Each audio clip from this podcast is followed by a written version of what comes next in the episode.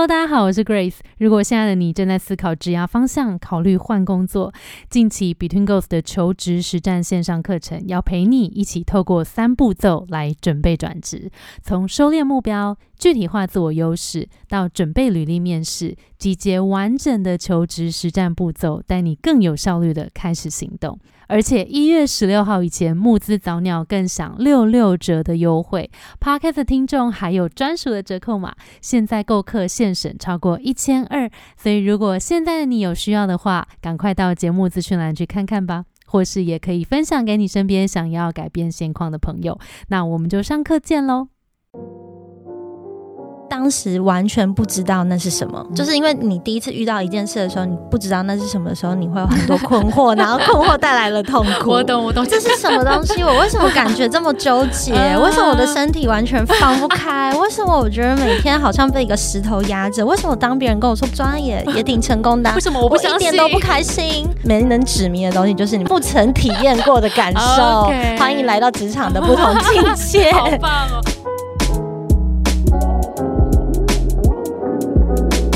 做销售的时候，他就是会把你体内原本可以做销售那些部分跟感官放大，所以其实我觉得不同的角色是会把你拥有的东西放大、嗯、然后跟你当然也要去补足一些本身就需要具备的一些技能。大家好，我是 Grace， 欢迎收听。最近工作还好吗？最近工作还好吗？是我们很常和朋友聊天的开场白，但除了好与不好以外，很多说不出口的，没有被了解的，不知道和谁说的，希望都能在这里聊给你听。节目每次会邀请一位在职场上努力发光发热的来宾来和我们聊聊最近的工作与生活。今天非常开心邀请到我久仰的女人迷的从主编到现在的 Sales Head Audrey 来跟大家聊聊她的职涯。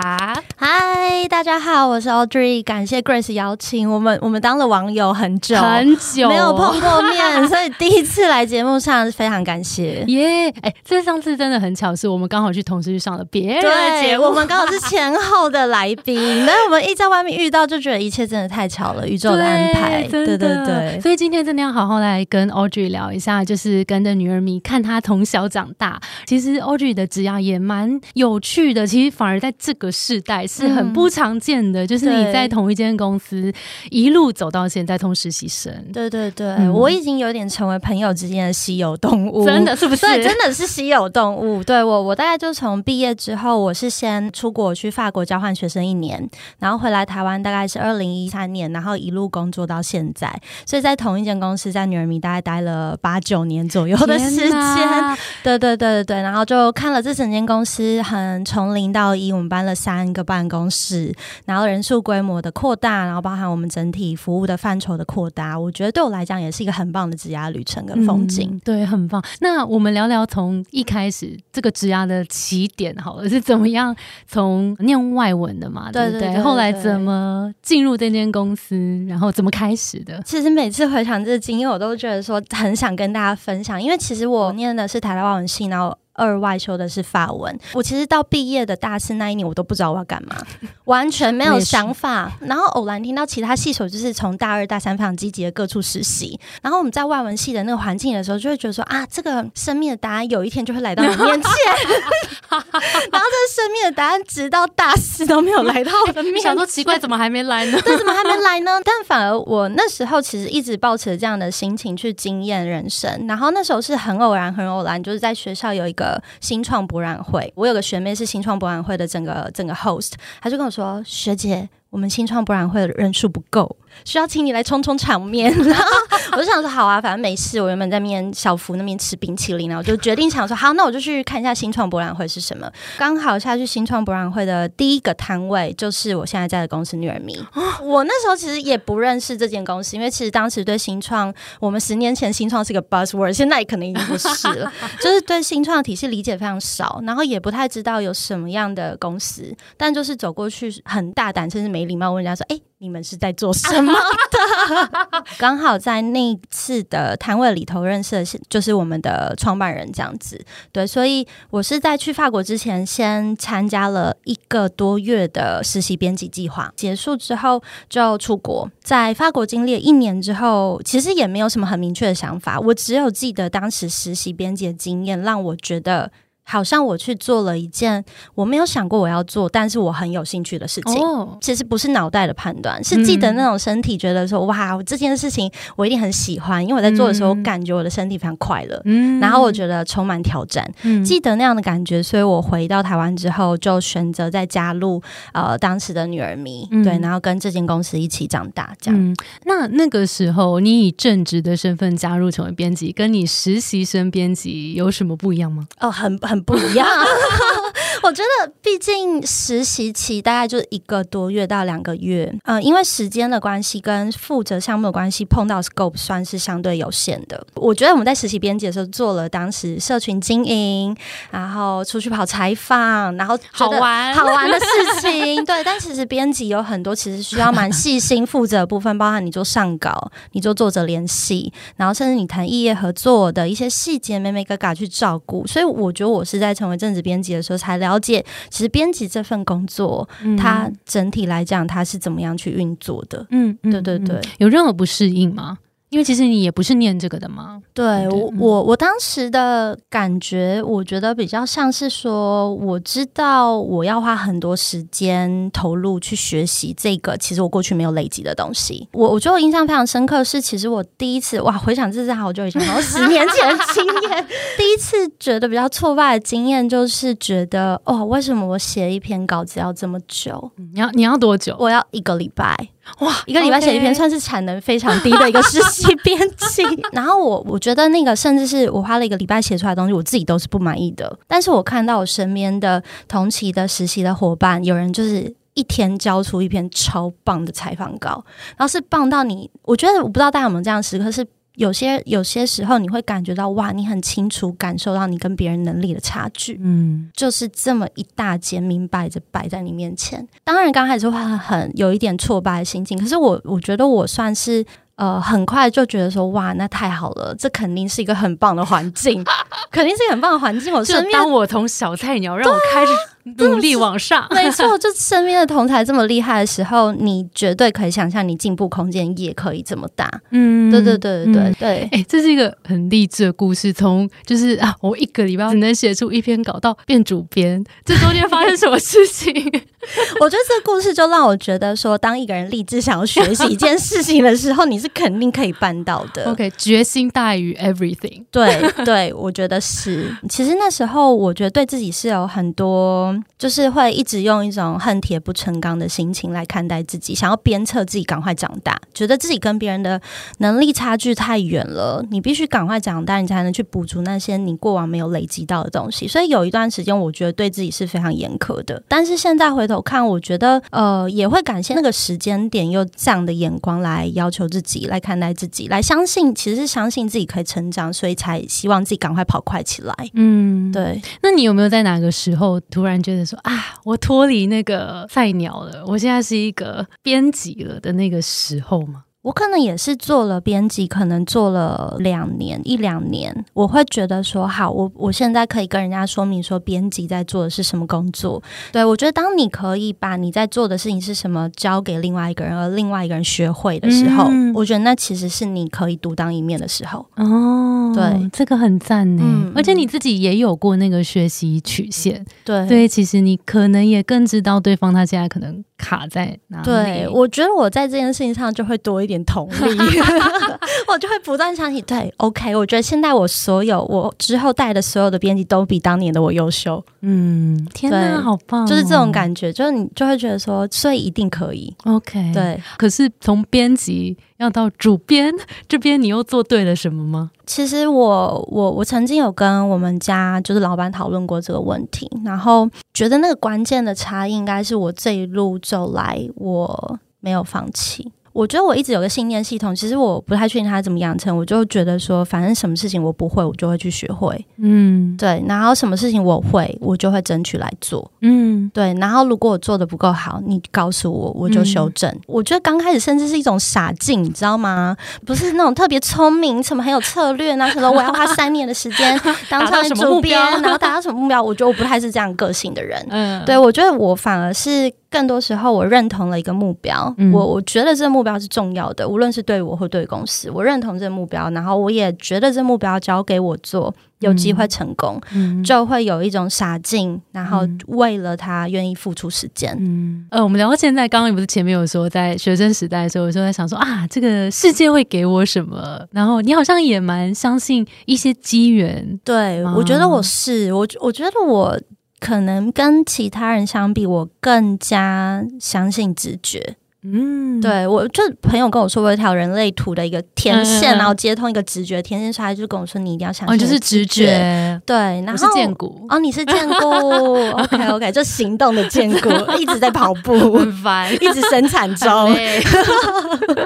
对，然后呃，所以我我我觉得我蛮相信说一件事情来到你面前对它第一印象跟第一感受。嗯 嗯, 嗯对，当然事情都有可能变化、嗯、但是我觉得那个第一个你听到这个讯息，然后你接收到这个任务，第一时间你身体告诉你什么。嗯，我觉得我蛮蛮相信这个东西的。然后我从小就就就常常这样判断事情、啊啊啊、对对，当然现在又再稍微长大一点，当然也还是会佐证一些比方外部市场数据啊什么那经验累积啊等等，开始去补一些其他人判断的方法进来OK， 谢谢你带给我们一个不一样的观点，因为的确很多人也会被问到这个问题。其实我其实我自己也是，就是被问到说、呃、你之后的目标是什么，有时候就会觉得啊，好像依稀有个方向，但是我好像也讲不出一个很具体我要做到什么位置啊或者什么、嗯、但是其实我觉得 Audrey 是很相信自己内心那个相信的事情，然后只要那个我在那个相信的事情的这个道路上面，我就会为了这件事情而努力。其实我觉得你你相信什么事情，你就会把时间花在哪里。嗯，你把时间花在哪里，你的累积就会在哪里。嗯，其实在这个过程中当然要设目标，因为我也是很目标导向人，可是我觉得有时候你会在过程中，如果你是知道你的信念是什么的时候，有时候你的目标跟手段你是可以去做弹性的调整跟更换的，然后你也不会因为这样弹性的调整跟更换而觉得说哇我是不是没有达成什么样的里程碑。其实不会，因为你相信的事情就像一个北极星一样一直在那边引领你前进。嗯，也比较不容易迷路。对，当然不是说职场过程中都没有迷惘。好，我们来聊迷路的旅程吧。有没有在哪一段呃觉得相较比较迷惘一些些？职场迷惘有两段，一段是二十五岁以前、嗯，我觉得那段时间的迷惘是说 everybody everybody 真的。所以如果你现在是这样的状态，没有关系，大家都跟你一样，没错，真的真的。然后我觉得二十五岁以前那时候是很迷惘的原因，是来自于不知道自己能够做什么。哦，对于这件事情有一个很大的问号。我觉得我们从小经历过升学旅程，大家都知道说哎，那个路是很确定的，你就是要从 A 走到 B 走到 C、嗯嗯、我觉得我在毕业那一刻好像被丢到了一个大海里然后然后你就觉得说哦，现在我要往右滑往左滑往前滑，然后哪里 各, 各种长辈告诉你各种意见对对对对，然后 你, 的你突然得到了非常多的 sign、嗯、然后过往的 sign 很少，过往的 sign 就是 一, 一个两个读书读书读书拿高分考试进大学就是相对很简单。所以过往其实我觉得很多选择，其实过往也有选择，只是那些声音或是那些权利我觉得我们没有这么好得到，但是反而在大学一毕业之后，我觉得那个选择权是突然的啪给你了给你了，突然不知道怎么办，交到你手上了但因为过去没有做过这么多的选择，瞬间不知道怎么办，我觉得迷惘在这。嗯，然后你在踏入你第一个选择的时候，你会觉得说到底是好的吗？没错，别人的是不是比较好，是不是比较好然后有人在做那个，有人在做这个，我做这个真的是适合我的吗？然后有好多杂讯、嗯、我觉得那时候另外一个原因是来自于杂讯很多。第一个被给予了很大的选择空间，但是还需要练习做选择。第二是杂讯太多，所以就是周围讯息充满了各种 noise。 我, 我觉得那段时间，如果你现在也是有这样的经验的话，我觉得就是专注在你已经做出的选择，并且想办法从中获得你想要获得的事情，或是累积你想要累积的经验。嗯，然后专注在自己就好了。嗯，对，如果可以给那时候的我自己一个比较安定的建议，我会这样跟他说，就专注在自己身上。嗯，然后未来的你会感谢现在的你。那那个时候你的感觉感觉是什么？就是我不知道未来会发生什么事。那时候你还在做编辑对不对？我还在做编辑，二十五岁之前就做编辑，所以那时候可能做了大概一两年，大概做一两年、嗯、对。然后其实我那时候有一段时间真的非常迷惘，我就跟那个公司的老板委宣，就跟我们家大姐头就说，我觉得我没有办法再做编辑了没有办法了。然后就几乎用着哭腔跟他说没有办法再做这件事了然后然后我就说我我就很想要离开，我就跟他说我要离开这样子、嗯、后来我跟他讨论之后就变成说他他就说哎，那不然你休一个长假。嗯，对，所以我休了一个月的长假飞到纽约，觉得说我想好好整理我自己，嗯，想要好好整理自己的那段时间，因为我发现其实我是非常喜欢工作的，嗯，对，所以我觉得有时候停下来自我整理可以帮助你看到你真正在追求的是什么。嗯，对对对。那个时候你想要离开的那个感觉是什么？是你发现了什么吗？还是其实是因为嗯、呃、有很多能力要累积跟补足，所以变成说完全没办法掌控我什么时候去休息。然后变成说我觉得自己每天都在工作、嗯、然后我觉得我已经给出了我全部了，然后还不够。 OK， 对，然后我觉得那那个是一个很内耗的过程、嗯、然后那个很内耗的过程会让人进入一种很受害的心情，一旦进入很受害心情的时候，我觉得人就会变得非常的被动，不相信自己有能力去改变什么现况。嗯，对对对。所以其实也不是你的你的编辑工作做得不好，而是可能有点 overwhelm， 就是被对对，我觉得可能接近 burnout 状况。然后我觉得那个 burnout 里头有非常多是自己对自己的很高的期待。了解，所以你那时候的处理方式比较是让自己去休息一下，然后去思考一下自己真正要什么。对，然后那一个月你想了什么？你做了些什么？有没有些什么发现？哦，我那我那一个月，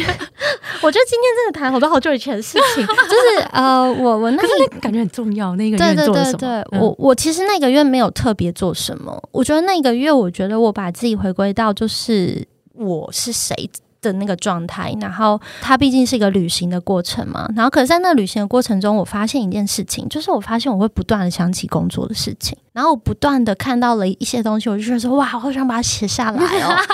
就是开始进入一个自己导航的工作的模式、oh. 然后就觉得其实我是非常想做这件事的，所以我不是想要离开这个工作或是离开这个角色，我觉得我是要学会怎么去跟我的压力共处、oh. 跟怎么调试我的时间的分配。有时候这些事情是很难厘清的，你不知道到底那个痛苦来源是什么的时候，就会让你更痛苦。我懂。有时候如果我们可以抽离一下，然后然后去看说哇，造成我现在这么痛苦，会觉得很有压力的来源到底是因为这个工作的本质，还是因为我某些能力，还是因为我其实就是需要一个长时间的休息。那那个月你后来做了什么样子的结论或是自我的发现吗？结论就是我我在那时候就完全意识到我真的就是一个工作狂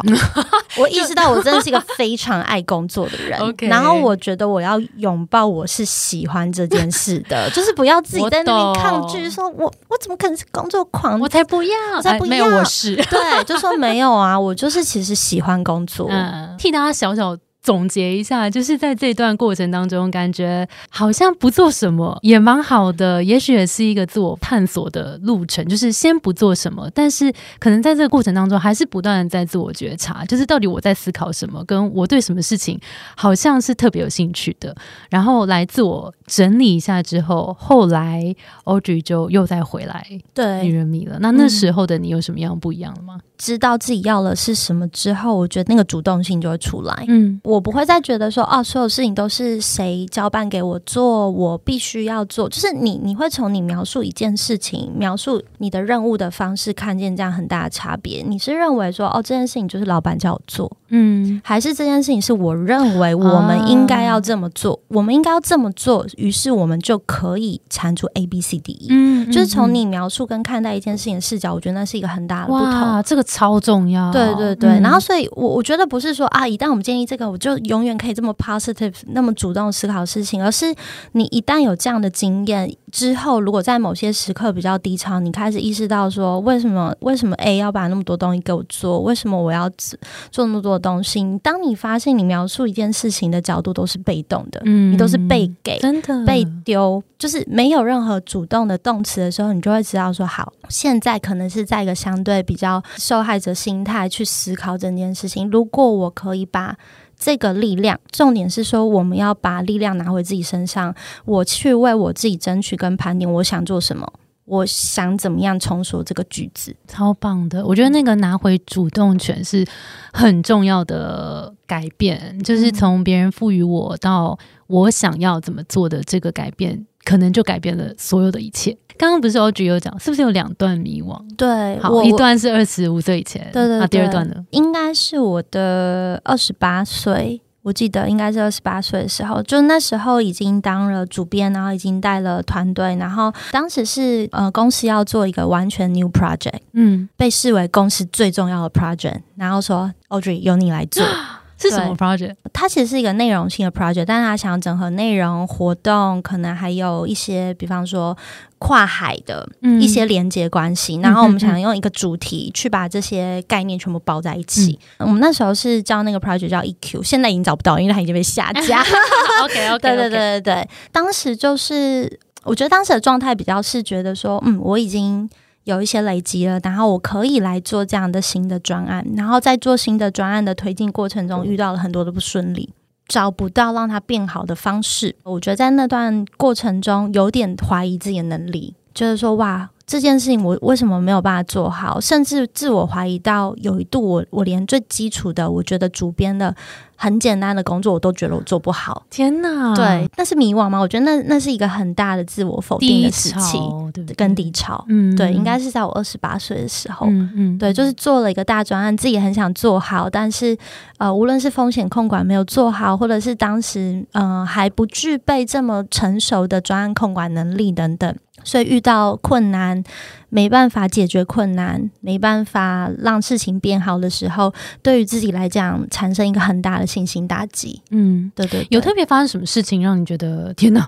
这太难了吧？其实我觉得平心而论，如果以那个专案本身的比方说它最后的数字，其实它都算有达标，但是我就是觉得这个事情没有做好。为什么呢？我觉得它没有做出我们原先预期它应该要有的影响力啊。对，就是这个东西推出来，你说你说该打勾那些东西都打勾啊，看起来事情上都有完成，可是我心里知道说它没有创造出原先我们希望它可以去达成的效果、嗯、应该是你对他有更多的期待。对对对对对、嗯嗯、然后我就觉得说对我来讲这个项目算是失败的，然后我觉得那是我第一次经历到比较大的失败。是因为你 as a leader 吗？是跟之前不一定不一样了，对不对？对对对，就你、okay. 我我也觉得说你 as a 团队 leader and as a project leader， 我有责任要把整件事情做好，就是你知道会有很多这种、哦、这种赋予自己的责任。没错没错、嗯、所以当时我觉得这个专案不成功的时候，我当时的心情就是觉得说天哪，我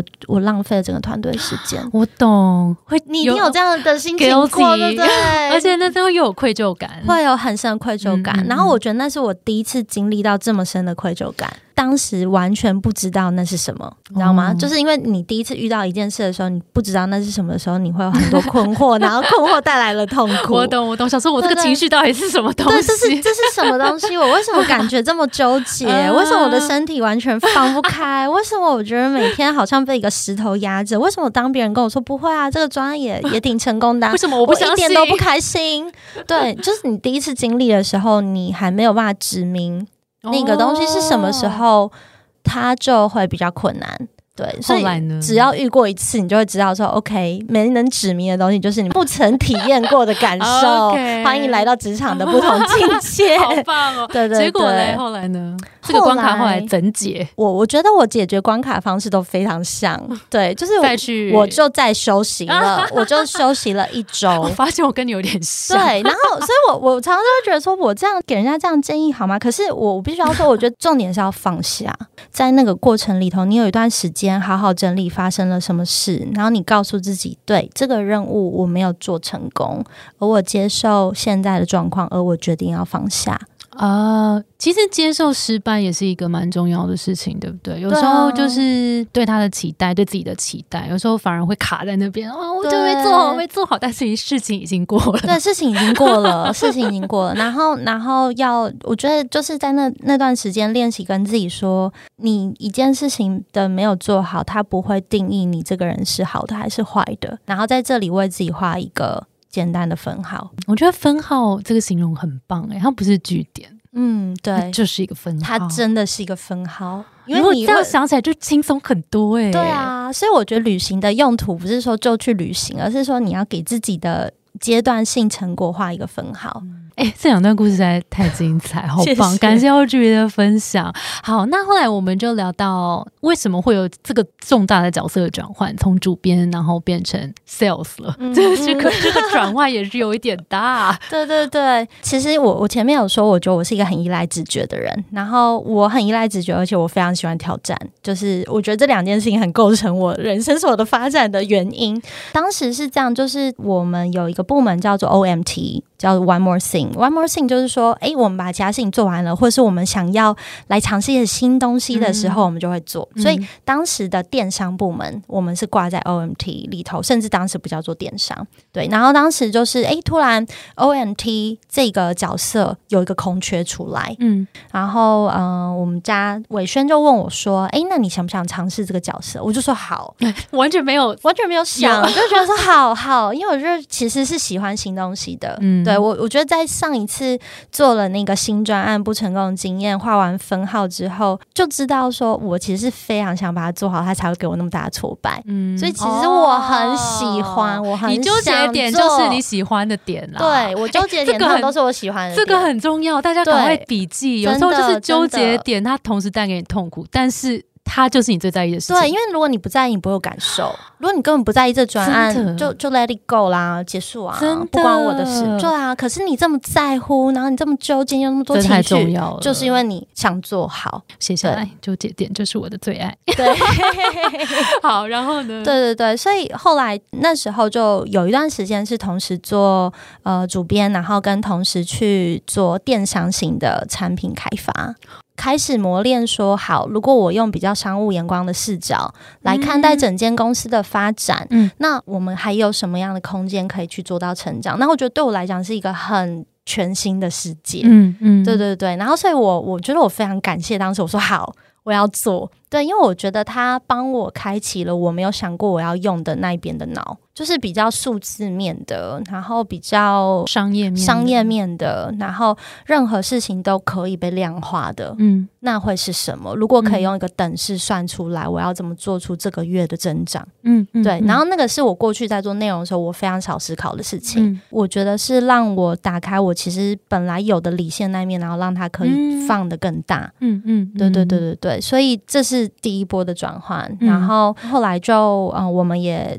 因为有做对了几件事情，电商也开始成长。在做稳电商之后，我宣就就刚好又有另外一个机会，刚好又有另外一个机会是跟比较 to B 端的团队带领有关。对，嗯、当时我就想说好，那我也可以来试试看。对，所以到后期就越来越脱离整个主编的身份，然后也有跟公司讨论说，那我就接下来我们就更专心在跟 sales。无论是 to C 或是 to B 面向的发展，嗯，对，所以就整个人慢慢的，刚开始是很像一个劈腿的状态，就是一边一只脚在内容，一只脚在电商，然后到后来就是一艘船移动到了另外一艘船，决定要在商业市场里头去探索这整间公司的可能性。对，所以对我来讲，其实领域很不一样，虽然一一个是内容，一个是销售，可是对我来讲，我觉得都是在探索这间公司的可能性在哪里，嗯，无论是内容的可能性，到底我们的议题可以做到什么样的深度，定在什么样的广度，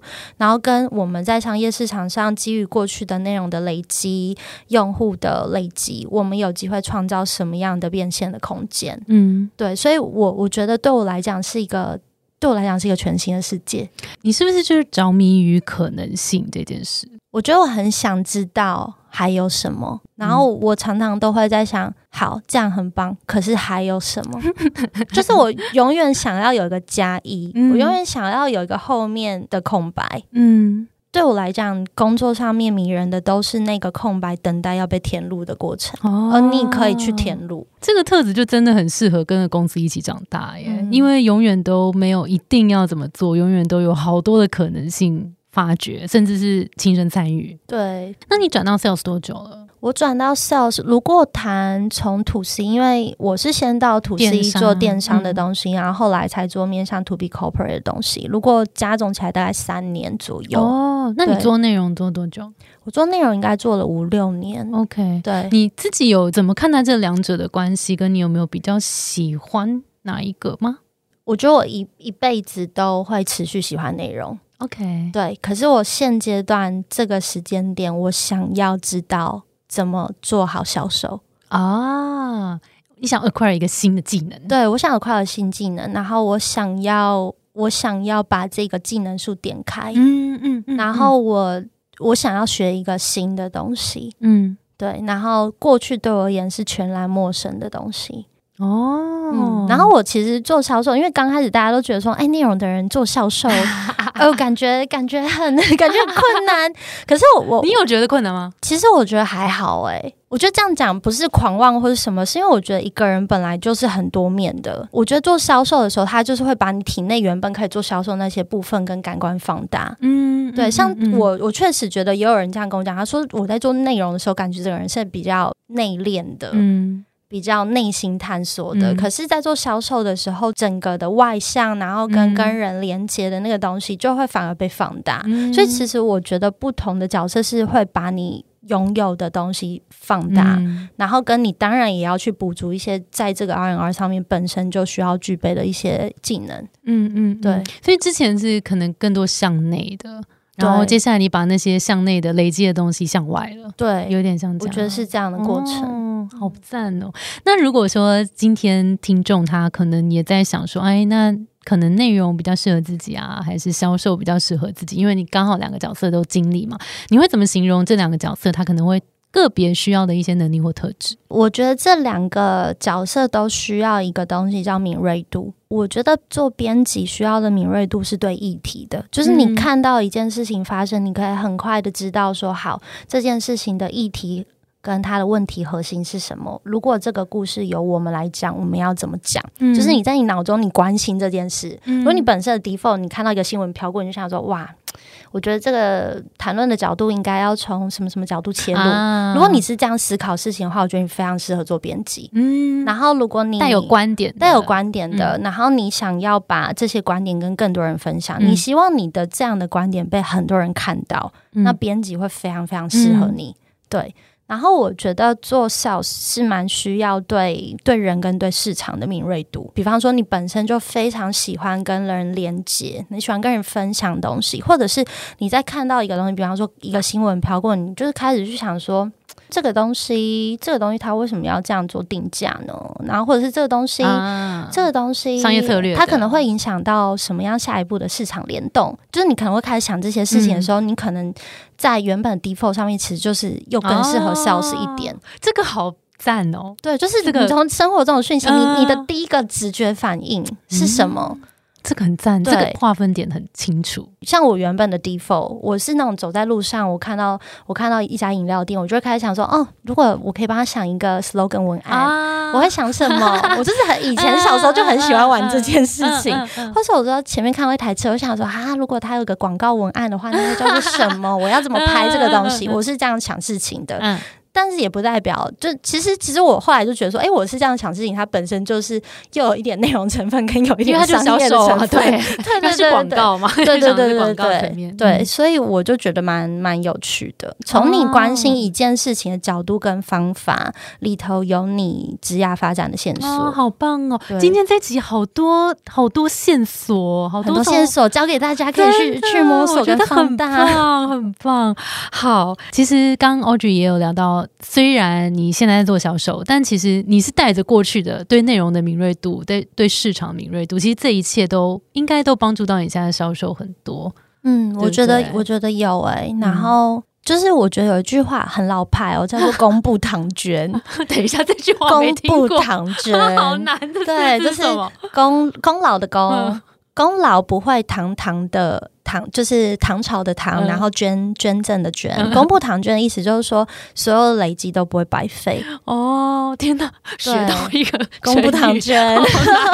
对，我我觉得就是我我觉得有时候回头看就会觉得其实很感谢过去自己有努力过。其实嗯 Audrey 也做了很多年的内容了嘛，然后最近是不是也有一本书是跟瑜伽相关，要不要跟我们分享一下？这里面应该有很多你过去的观察跟体悟，对不对？对，我在去年跟今年都出了一本书，哦，两本了，对对对对，年产值很高，欸，没有，因为过去有做过编辑。对对对，公布唐娟，对对，公布唐娟，对，有累积，有时间花下去就会有累积。对，就是呃，去年出的那本书是一个散文集，叫做《如果理想生活还在半路》，在路上，在路上，在路上。所以你刚刚一讲在路上，我就觉得说，对，这就是我其中一个信念系统。我觉得人是持续在往前前进的，嗯，不是为了抵达某个终点，是在路上这个过程让我们的生活如此美好。所以呃，那本书大概就是在讲。我就是三十岁以前，然后各种经验经历跟感情有关的，跟呃无论是在做性别倡议有关的，或是很多我自己生活上面的体悟的一本散文集。那在今年的大概三月春分的时候出了这一本四十瑜伽，然后他记录的是这三年我做一个瑜伽的初心者，真的还不是瑜伽老师是一个瑜伽的初心者，觉得感受到瑜伽莫大的帮助，对，然后帮助我更好的从工作里头放松，嗯，更好的觉察自己现在当刻的状态，嗯，对，所以我想把我做瑜伽感受到这些能量跟这些祝福可以分享给更多的人，嗯，对，所以就写了这样一本书。所以虽然它叫四十瑜伽，但它里面呢基本上它也是一个散文集，嗯，对，它在讲的其实就是在四季时节里头跟瑜伽相处的过程。哇，那你要不要跟我们分享一个就好，嗯，就是可能瑜伽带给你的一些体悟或感想？我觉得瑜伽带给我，我觉得我最感谢的一个点是，我觉得它帮我成为一个更自在的人。呃，我觉得有一种自在是你真的理解自己现在站在什么点上，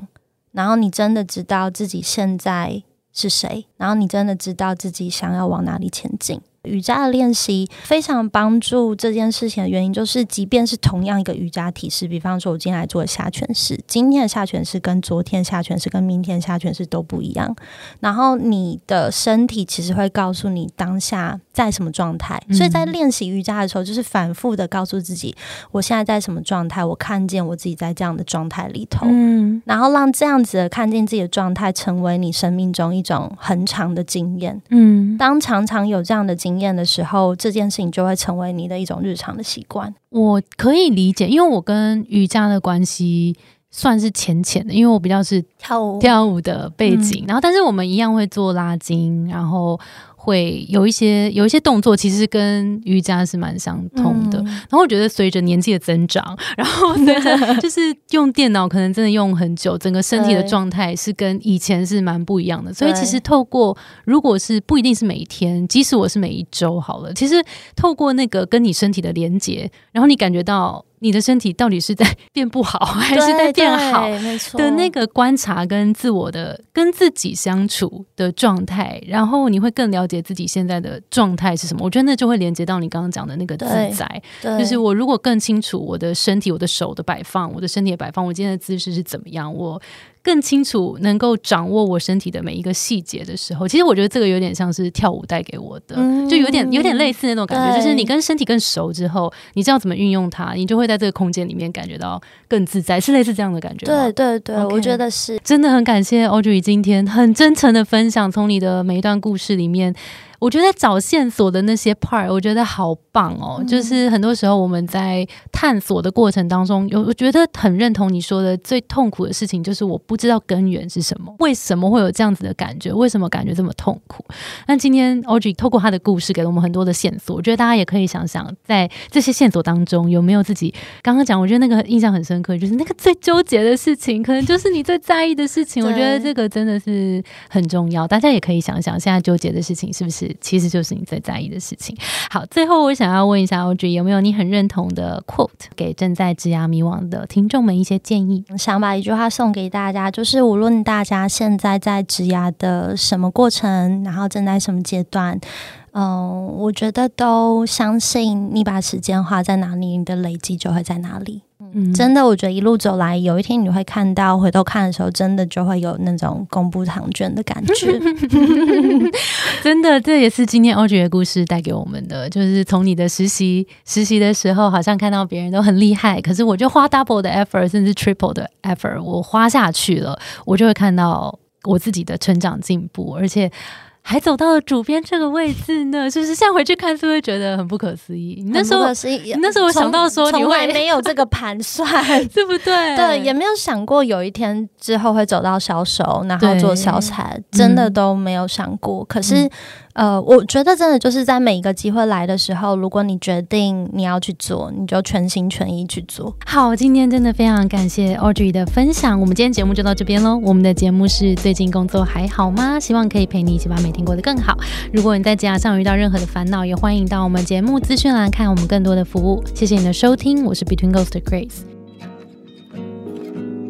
我们相信职场不是一个人的战斗，一群人一起前进，绝对比一个人走得更踏实安心。我们会陪着你一起把职涯走得更顺利。如果你也喜欢我们的话，欢迎订阅我们的 Apple Podcast， 也分享给你身边的朋友或留言给我们，也可以到节目资讯栏追踪我们的 I G 和社团。那我们就下周见咯，拜拜拜拜。